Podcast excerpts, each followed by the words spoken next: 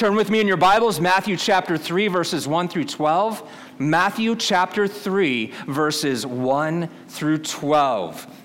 You know, we've been in Matthew learning about the king, the kingdom, learning about discipleship, learning how to live as a disciple in Jesus' kingdom that is in a world, that is in a world that is not always friendly to him. We talked about that last week, and this week we get to turn to the topic of repentance. As we do, let me start us here. Let me tell you a story. Pastor and scholar Dan Doriani tells the story of an airline executive, the CEO of a popular airline. Once the airline was facing bankruptcy, and the CEO was sent in to negotiate a deal. He worked out a deal with, the, uh, with all the various unions, like the pilots union, the in flight stewardess union, the mechanics union, and he negotiated an across the board pay cut that would save revenue and save the company. All was good until it was leaked that it was not actually an across the board pay cut. What happened? Any guesses? The CEO got quite the bonus for doing a good job of negotiating the pay cuts. Everyone was furious. The unions felt betrayed. The CEO came forward, offered an apology, resigned shortly thereafter, and was given a severance package of a paltry $1.6 million. Now, my question as I hear that story, I imagine it's your question too. I see some grins and some heads shaking. The question is this Was his apology really sincere? Right? Like when politicians do this, when pastors get caught, we always wonder is the apology sincere, right? Like, does that make sense? What we're really asking is this Did that person really repent? You see, repentance is a word that's not popular to use today. It's fraught with a little bit of peril. Why? Why? Because when we hear the word repent, we think of pastors in white suits on TV with too much money. We think of fanatics at football games holding up signs calling people to repent. But when we dig into the Bible, when we learn what biblical repentance is, we see that it is a beautiful thing. We see that it's a really good thing. It sweetens your relationship with the Lord. Why? How? You see, we all have areas where we don't measure up. We all have things about us that we don't like and we wish would change. If I know anything about life in a church, I know this. There is always sin hiding out there. There is always sin hiding in here. And the vehicle of repentance gets that baggage out and it gets it offloaded. It's a beautiful thing. You draw near to the Lord, you know Him better. So as we learn about repentance, let's turn to the ministry of John the Baptist and let's see what lessons we can learn. Go with me to Matthew chapter 3. Let's read the text together. Verse 1. In those days, John the Baptist came preaching in the wilderness of Judea Repent, for the kingdom of heaven is at hand. For this is he who was spoken of by the prophet Isaiah when he said, The voice of one crying in the wilderness, Prepare the way of the Lord, make his paths straight. Now, John wore a garment of camel's hair and a leather belt around his waist, and his food was locusts and wild honey.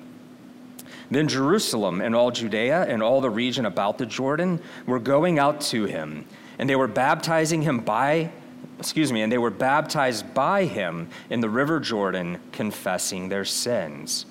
But when he saw many of the Pharisees and Sadducees coming to his baptism, he said to them, You brood of vipers, who warn you to flee from the wrath to come, bear fruit in keeping with repentance. And do not presume to say to yourselves, We have Abraham as our father, for I tell you, God is able from these stones to raise up children for Abraham. Even now, the axe is laid to the root of the trees. Every tree, therefore, that does not bear good fruit is cut down and thrown into the fire.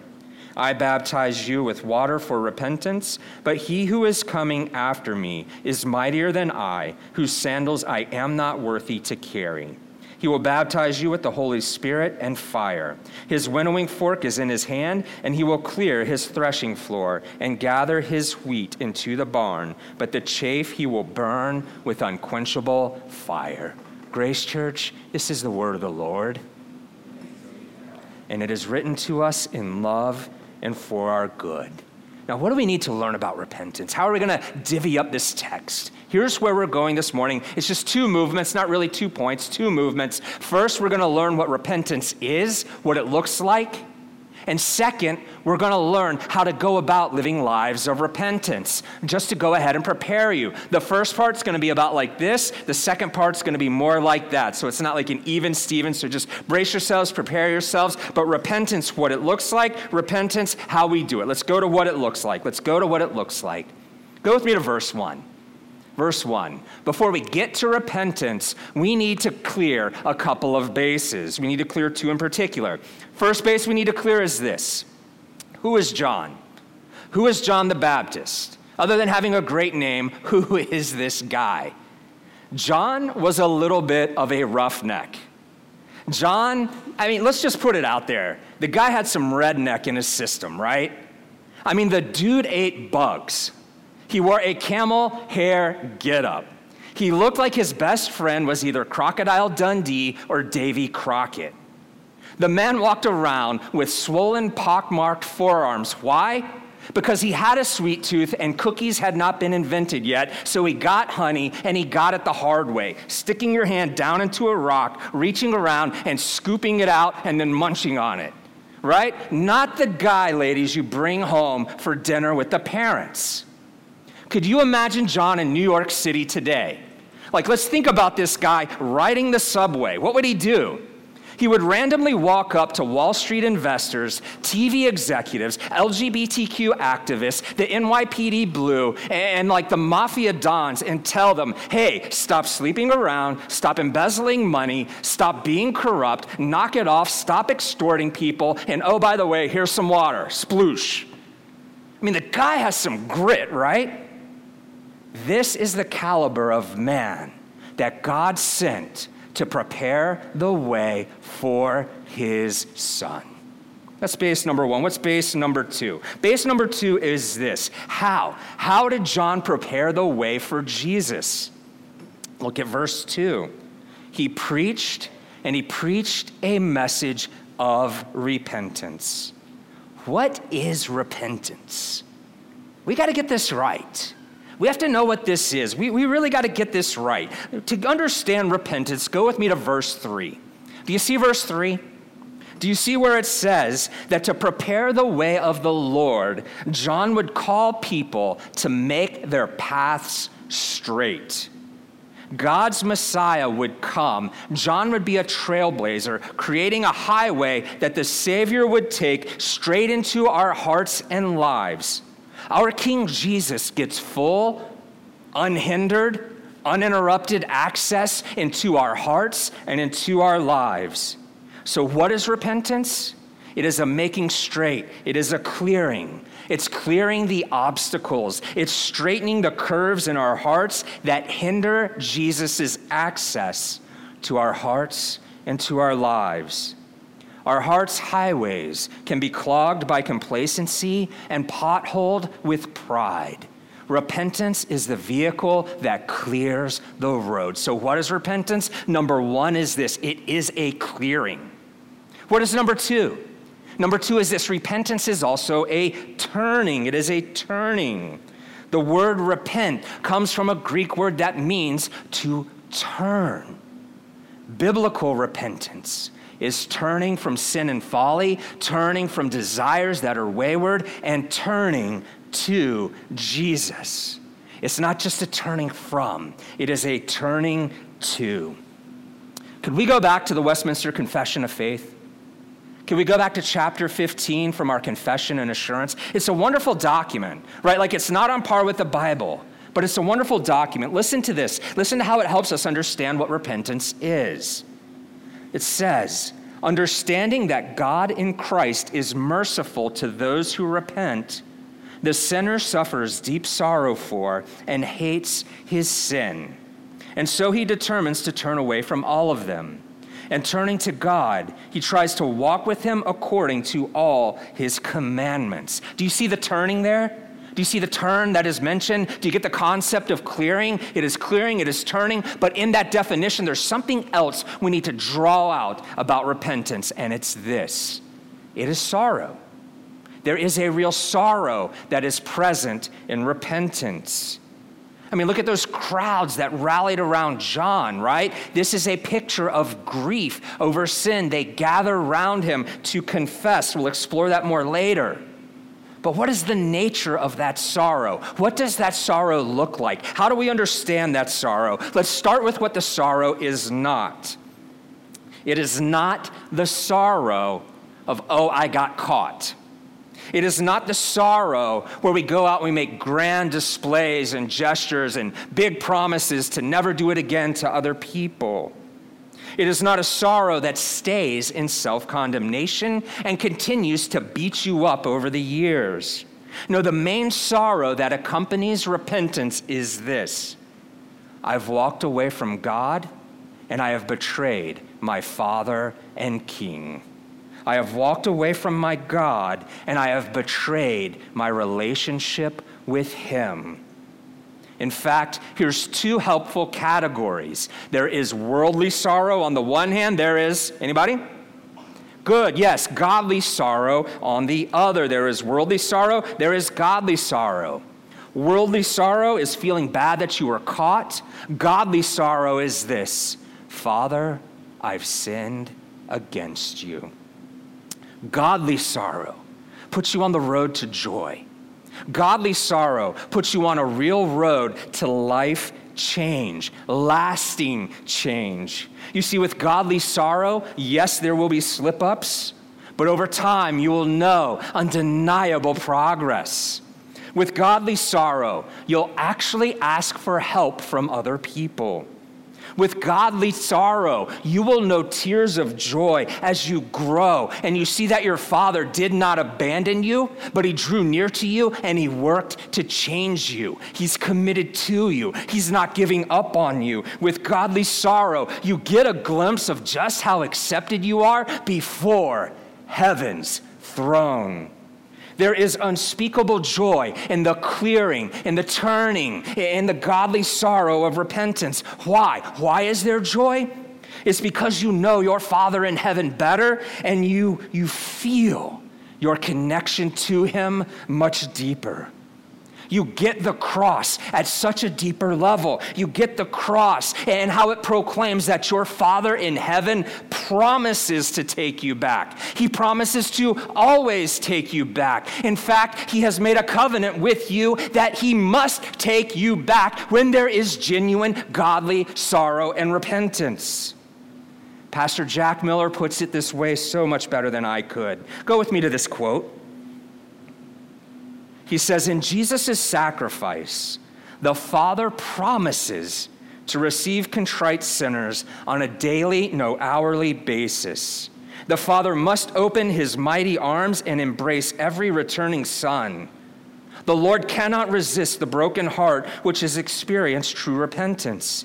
He will not, he cannot stay away from you. He comes and he fills you with the joy of his friendship. Do you see how much it was on Jesus and not on you? Repentance drives you deeper into that dynamic and it pops praise for your Savior. Grace, do you see the Father's heart towards you in the gift and the grace of repentance? You know joy because you see how deep the gospel runs. I don't know about you, but when I hear it that way, it makes me want to go look out for sin to repent of and to actually hunt it out in my system. Grace, clear your road, turn to Him, and lean in to godly sorrow. But how? How do I repent? What do I do? What do my hands do? What does my mouth say? I need some help, right? Like that's always the question. Let's turn and let's answer that. Let's look at repentance and how we go about it. Let's go back to the text. Let's just look at some features of repentance. Go with me to verse 5. Do you see verse 5? Do you see the crowd? That crowd took off time from work they pulled their kids out of their homeschooling co op, their private school, or their public Hebrew school, and they went out to the desert to hear what? Repent, you're going to hell. Like, that's really counterintuitive, right? Like, how does that message draw a crowd? Believe you me, I wish it was that easy. What's going on here?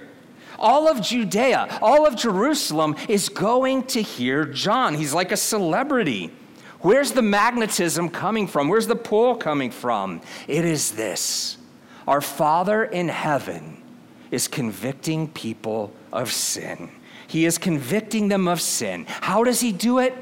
Here's how he does it He sticks his finger in your heart and he stirs. He stirs. He swirls the deep waters of your heart round and round like one of those uh, science projects in a beaker, and everything just swirling. What happens in a whirlpool? What happens in a vortex? You can see down to the bottom. What the Lord God is doing when he swirls your heart is this is he's pushing everyday anxieties, all those things that you use to suppress things. He's pushing them to the side so you can look below as if you could see the ocean floor and the shipwreck that is there. The Lord God stirs. He puts you in a place where you can no longer suppress thing. You can no longer ignore that thing or stuff it off to the side. He puts you in a place where you won't be able to rationalize it anymore. It will have to be reckoned with, and you know it will have to be reckoned with. Why? Because you are craving and needing forgiveness and cleansing. Have you ever known the stirring activity of the Holy Spirit in your heart? Have you ever felt the Lord's finger whirling and stirring, calling you to repent? That right there is conviction of sin. So, how does repentance start? What can we do? We can pray. We can pray for conviction. We can pray for the stirring. Only God Himself can create this stirring, and if only He can stir, would we please be a church where we pray to be convicted, we pray for other people to be convicted, and we pray for all of Northwest Indiana to be stirred? That's number one. Ask Him to move in your life, ask Him to move in other people's lives. What do you do after you pray? If praying is number one, what's number two? Number two is this you own and confess your sin. You own and you confess your sin. Go with me to verse 6. What is the crowd's response to John's preaching? Is it to get better life advice? Is it to get 10 steps to being a better husband? Is it how Jesus helps my mental health? No. What is their response? Their response is confession. How do we do this today? Well, we've got to clear some bases here. I get that for some of you, that word confess is linked to your Roman Catholic upbringing and it gives you the, the shivers. I get that for others of you. It may call to mind a legalistic upbringing, a rigid, churchy upbringing that was full of judgment. It was joyless, it was legalistic, it was doing the dues without none of the delight in Jesus. We have to set that to the side and we have to ask this what is biblical confession? It is this. It is this. It requires a willingness to be vulnerable and transparent. It means acknowledging and owning I'm not as okay as I could be. You will need to be honest with yourself. You'll need to be honest before the Lord. You will need to drop your defensiveness. You're rationalizing, you're explaining. Here's one of the hardest things to do with confession, right? It's when someone sins against me and I sin in return. It is so hard to get the magnifying glass off of what they did to me and to put it on what I did to them. But that's what we have to do. Then, once our hearts are in that place, we name the specific sin and we name the heart condition behind it. Father God, I said X, I wanted Y, I did Z because I wanted to get even with that person. Father, I sinned against you. That is confession of sin. Everyone's like, man, Pastor John, you keep punching me in the gut today. No, no, this, this hit me too. Let's do this. Let's do this.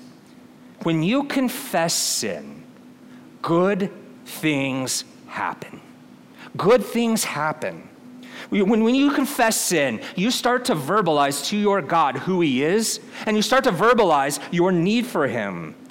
You verbalize your pride, which helps you to fight your pride. And when you fight your pride, it keeps you from having a distorted view of yourself and a distorted view of your capabilities. It forces self honesty. It helps you to become more aware of your shortcomings, and over time you go, wait a minute, I'm entering into this situation. Here's a shortcoming. Whoa, let's not go down that road. It becomes a help It becomes a preventative measure so you don't blow up. But most importantly, the benefit of confession is this you see your need for Jesus Christ all over again, and that is the best place to be.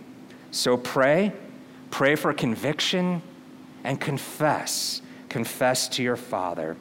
What is three? The third thing would be this. It's going to be a little hard. Let me just go ahead and say it. Number three is this you may need to receive hard words. You may need to receive hard words. Go with me to verse 7.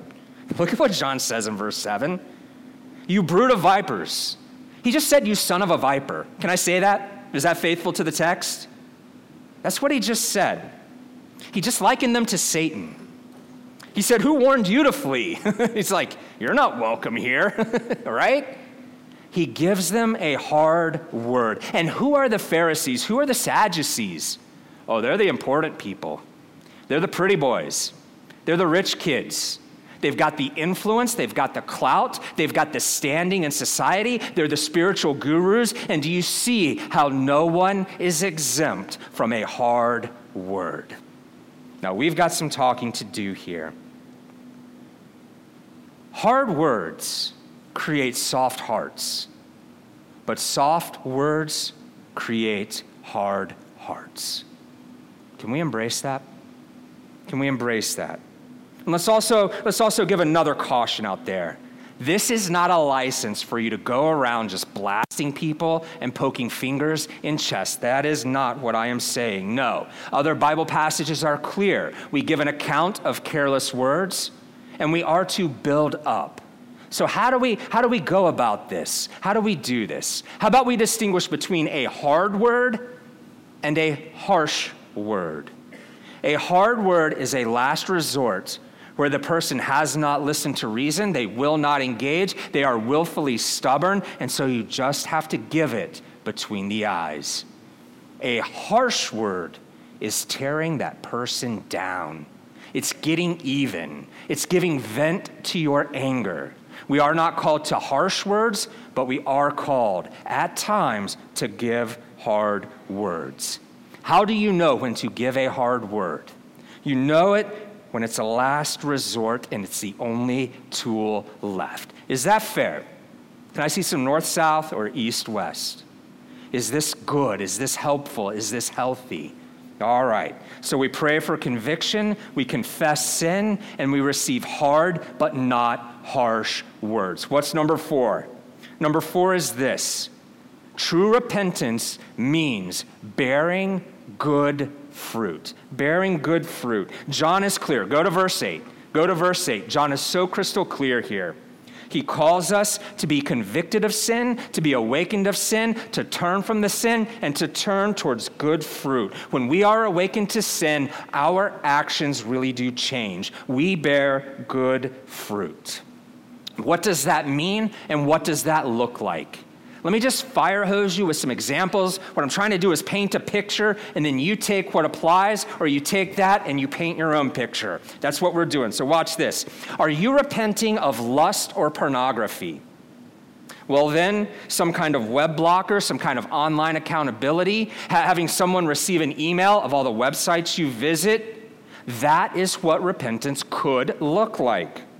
Are you repenting of a drug or an alcohol addiction? What does repentance look like? It may mean finding a new route home so you don't go by your dealer, you don't go by the old liquor store, and you stay away. Are you repenting of anger?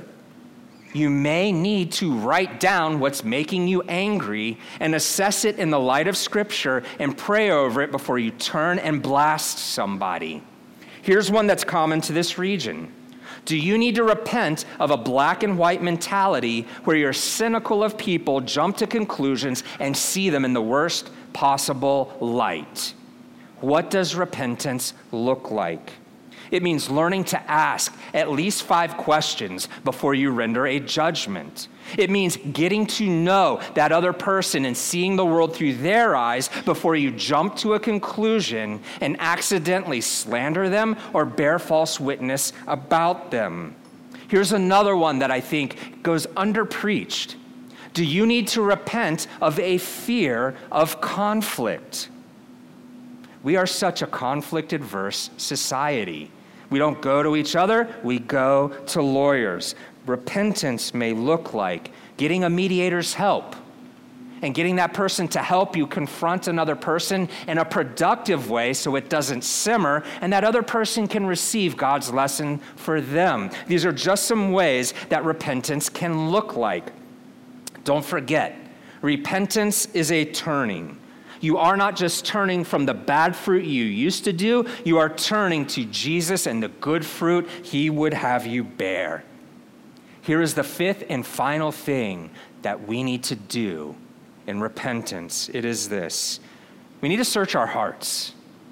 We need to search our hearts. You see, repentance is not just about external conformity to a standard. It's not about white knuckling yourself and pulling yourself up by the bootstraps and making yourself more holy.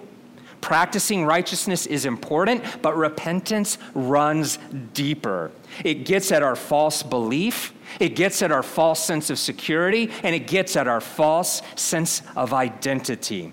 Watch. Go with me to verse 9, go with me to verse 10. What's there in verses 9 and 10? Look at those words from John. What's going on with these Pharisees and Sadducees? And by the way, they've just begun to be blasted. They are going to get blasted throughout Matthew's gospel, and sometimes you're like, oh, guys, you're never going to win, are you? They are a cautionary tale of a route that we should not pursue. All right, let's get back to John. Do you see how John is calling the Pharisees and the Sadducees away from a false gospel, a false salvation? He is saying this being born into Abraham's chosen line, being born into your Jewish culture, is not what saves you. That was never what saved you. It cannot save you. And God in heaven is not interested in a family tree that does not bear fruit. Moreover, this false belief, this false gospel produced pride and haughtiness in the Pharisees and the Sadducees. This false sense of security caused them to think they were more important than they really were. It caused them to think that they were the privileged ones, that they had power. It caused them to be haughty and miss that the Savior was there, and this is the crowd that's actually going to kill Jesus. What do you see? Where a false sense of security, a false salvation can take you. They would act however they wanted and then think it was okay because they're covered by their birth, their physical birth into Abraham's family. They had a false sense of security flowing from a false sense of what saved them. How you are saved and how you live is always linked together. John says, No, that won't work you are still just a tree, and the axe will be laid to your roots.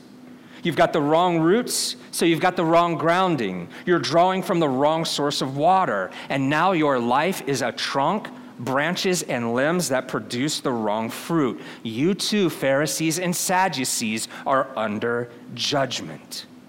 We have to get this, especially if we're raised in the church. We have to understand this. Is it Jesus that we cling to? Or is it our upbringing? Is it our churchiness? Is it our external actions? You see, the thing that you really live for, the thing that you think is what makes you okay, that thing that you really think you need, that is the thing that really will chart your life's actions. You can love Jesus, read your Bible, but if you crave popularity and acceptance, you will do whatever it takes to serve and to get that, that popular status or to feel accepted. If you crave financial freedom, you will compromise and cut corners. You will work yourself to death of getting too many hours, working too many side jobs, and it will be to your detriment and the detriment of your loved ones. If you crave love or romance, you will give your body away at some point, or you will become the clingy one in the relationship. Why? Because you will pay whatever price it takes to get love. Do you see how the turning of repentance has to run deeper than just cleaning and polishing the outside? It's got to get down to the root. It's got to, we've got to see, we've got to search our hearts with the Holy Spirit's help. And we've got to see the inner rot. We've got to see what our root system is really connected to so that we can unplug from that and plug into the pure living water of Jesus Christ. Only then will it, uh, excuse me, only then will it renovate and renew your core. Then you will know change from the inside out. We need our false sense of self, our false sense of security exposed. So in repentance, we must get to the heart. So, what do we do, Grace? We pray for conviction. We confess sin. What's next? We may need to receive a hard word. We bear good fruit, and we get to the heart. There's one final thing that we need to say, and it is this repentance points you to King Jesus. It points you to King Jesus. Go with me to our last two verses, verses 11 and 12. What does John mean here? Right? Like, what's all this winnowing talk? What's all this talk of baptiz- baptizing with the Holy Spirit and with fire? What's going on here? What John is saying is this At one point in human history, Jesus will baptize and give you the Holy Spirit. And then another time, he will come and he will baptize with the fires of judgment. What John is saying is this to avoid that and to receive this, you cannot look to me. I can only take you so far. I am the one who just prepares the way for the one. I can make you aware of your need to repent, and you can feel a real need for change. You may feel the flames of hell licking at your feet, but I cannot forgive. You cannot hope in me. You cannot hope in the fact that you are turning. Do not look to those things. No, you're looking to the wrong thing. John says, There is one who is coming who will do for you what I cannot, who will do for you what you cannot. This coming king will secure your forgiveness. He will forgive you. He will redeem you. He will cleanse you. He will adopt you as his own. He will continue to call you to repent so that you can look and live more like him. He will create a forever home with you in your heart, and He will build a forever home with you in the halls of heaven. He is gathering His wheat that which is valuable to him. He is the one whom you are really longing for. You do not want me, I'm a sinner too. I have to repent as well. I'm not even worthy to do what a household servant would do for the king, and that's to carry his muddy sandals. Go to the king and not to me when he comes instead. That will complete the work of repentance done in you. You will only be complete when you turn and turn to him.